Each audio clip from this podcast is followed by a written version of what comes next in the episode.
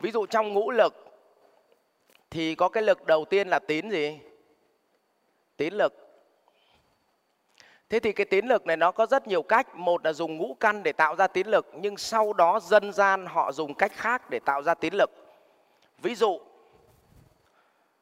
à, họ với chọn cái việc mà cúng bái để đẩy cho các anh chị cái tín lực để anh chị làm. Cả nhà hình dung không ạ? Ví dụ như là họ phải sinh ra cái pháp ngày tốt, ngày xấu. Vì nếu mà con người mà nó không tin vào vào những cái thứ mà thuộc về khoa học thì bắt buộc phải đưa thêm một cái lực gì đấy mà nó giống như ở tha lực bên ngoài đưa vào ấy, thì bắt đầu người ta phải đưa ra cái pháp là ngày tốt, ngày ngày xấu để giúp cho mọi người hình thành cái tín gì? Tín lực. Để cho mọi người bắt đầu bước đi. Hay là ví dụ thế này thôi. Như bà già tôi thì khi mà tôi xây cái nhà xong, ông bà bảo là, tuấn ơi, ngày nào là ngày đẹp để chuyển nhà lên? Thì tôi bảo, bố mẹ tôi là bố mẹ đi ờ, xem các thầy đi. Không? Tức là mình có nên bảo ông bà là không tin không? Bởi vì trong lòng ông bà có tin không? Có tin ngày đẹp, thì mình phải cấp cho ông bà một cái tín lực chứ. Thì tôi bảo ông bà là, tốt nhất ông bà đi xem đi. Và tôi biết xem là có đúng hay sai. Sai nhưng mà tại sao sai vẫn làm? Vấn đề nó thỏa mãn tín lực. Có phải không? Nếu không mà xem ngày nhớ cái nên nhà nó làm sao mà ông bà chửi bố mình lên à? Có phải nếu mà nó xảy ra chuyện gì mà xem rồi thì nó không sao, nhưng mà mình bảo không xem thì có phải tất cả mọi thứ nó xảy ra cái gì là tại mình không? Ngu gì mà phải đón nhận cái đó? Mà xem thì có đáng bao nhiêu tiền đâu, cho 500 nghìn nó nói hay lắm. Mà có 500 nghìn mua cái tín lực có gì đâu mà không mua vậy thì xem đi. Thế bà già tôi bảo là tao đi xem hết rồi xung quanh nhưng mà không ai xem. Cho bảo là, là tôi thấy thằng tuấn con nhà bà cái gì nó cũng biết về bảo nói chứ tôi xem nó chửi cho. Thế thì xong rồi mình gặp vậy thì ý mẹ là tin con xem mới gì thế bắt đầu mình cũng phải bốc phét mình cũng phải bấm tay thế này bấm một hồi xong bấm ngày chủ nhật. Đấy xong đến ngày chủ nhật là lấy ngày đấy là lên nhà mới có vậy thôi xong bà bảo là mày xem kiểu gì cái này nó phức tạp lắm các thầy có nói còn không hiểu nữa là mẹ. Chỉ biết là ngày đấy là ngày tốt thôi. Đấy ngày ngày ngày đấy là là là là ngày uh, tốt nhất để lên nhà mới. Rồi thì à, vậy thì tóm lại là nếu cứ có tín lực mà chúng ta cấp cho họ cái gì mà chỉ đơn giản là tiền mà họ có tín lực có cấp không? Cấp chị. Việc gì mà phải dùng khoa học làm gì cho nó đau đầu? Khoa học nó chỉ là pháp thôi tóm lại mình làm gì làm mà cấp cho họ tín lực là gì? Là được hết.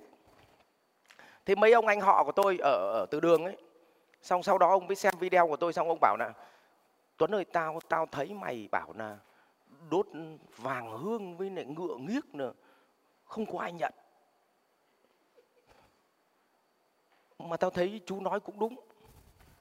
Mà sao chú bọn anh đốt chú không nói gì? Nói thì nhỡ cái là nhà ông không ăn ra làm nên ông đến xúc nhà tôi đi à? Thì đoạn đấy mà ông tin là ngựa nó sẽ giúp cho nhà ông làm ăn lên tôi còn phát thêm cho con ngựa chứ. Vì đơn giản là tiền mà ông có tín lực thì gì? Mua cho người ta niềm tin bằng tiền là gì? Rẻ nhất. Không?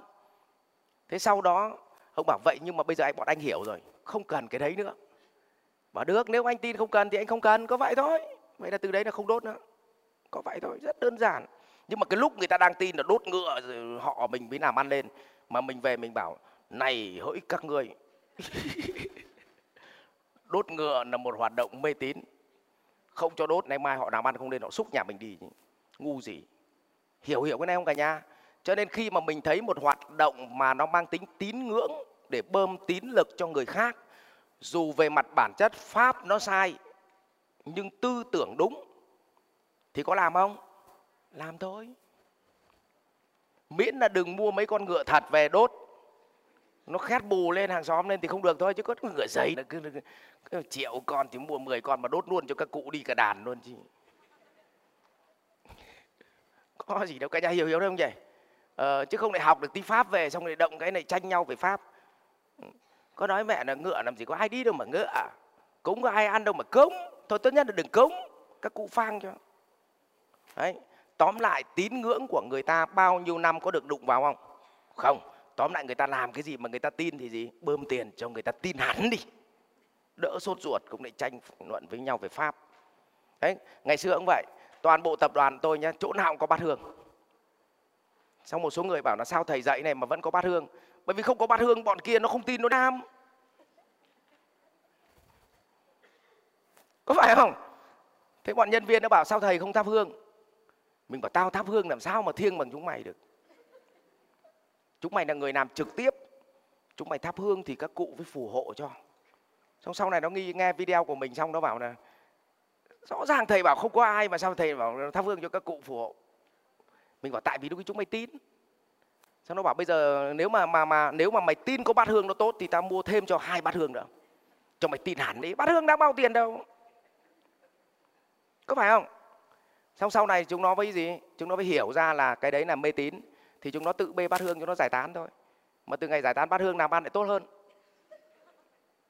Biết sao không ạ? Nó không phải lo cái chuyện cúng bái mỗi ngày. Thứ hai là đốt hương nó khói ấy, nghi ngút mà nguyên tắc hương rồi nó giải quyết cái, cái nó bị vướng cái oxy trong bắt đầu não nó ngu đi.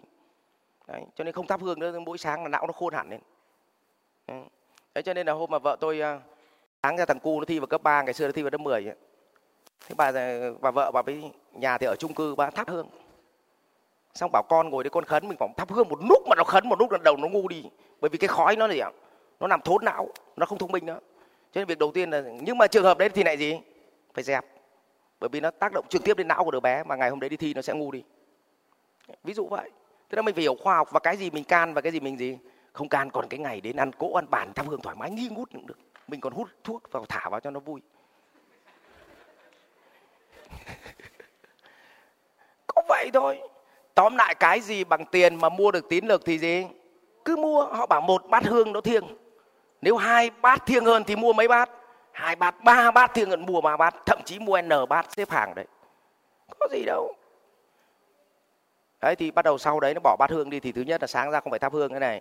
Ờ, ngày rằm mùng một không phải no đi mua đồ lễ nữa này. Sáng ra không phải quỳ xì sụp nữa này.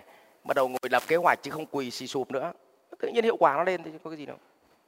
Học viện Doanh nhân CEO Việt Nam cảm ơn bạn đã quan tâm theo dõi. Để biết thêm chi tiết về các chương trình huấn luyện của thầy Ngô Minh Tuấn và Học viện Doanh nhân CEO Việt Nam, xin vui lòng truy cập website ceovietnam.edu.vn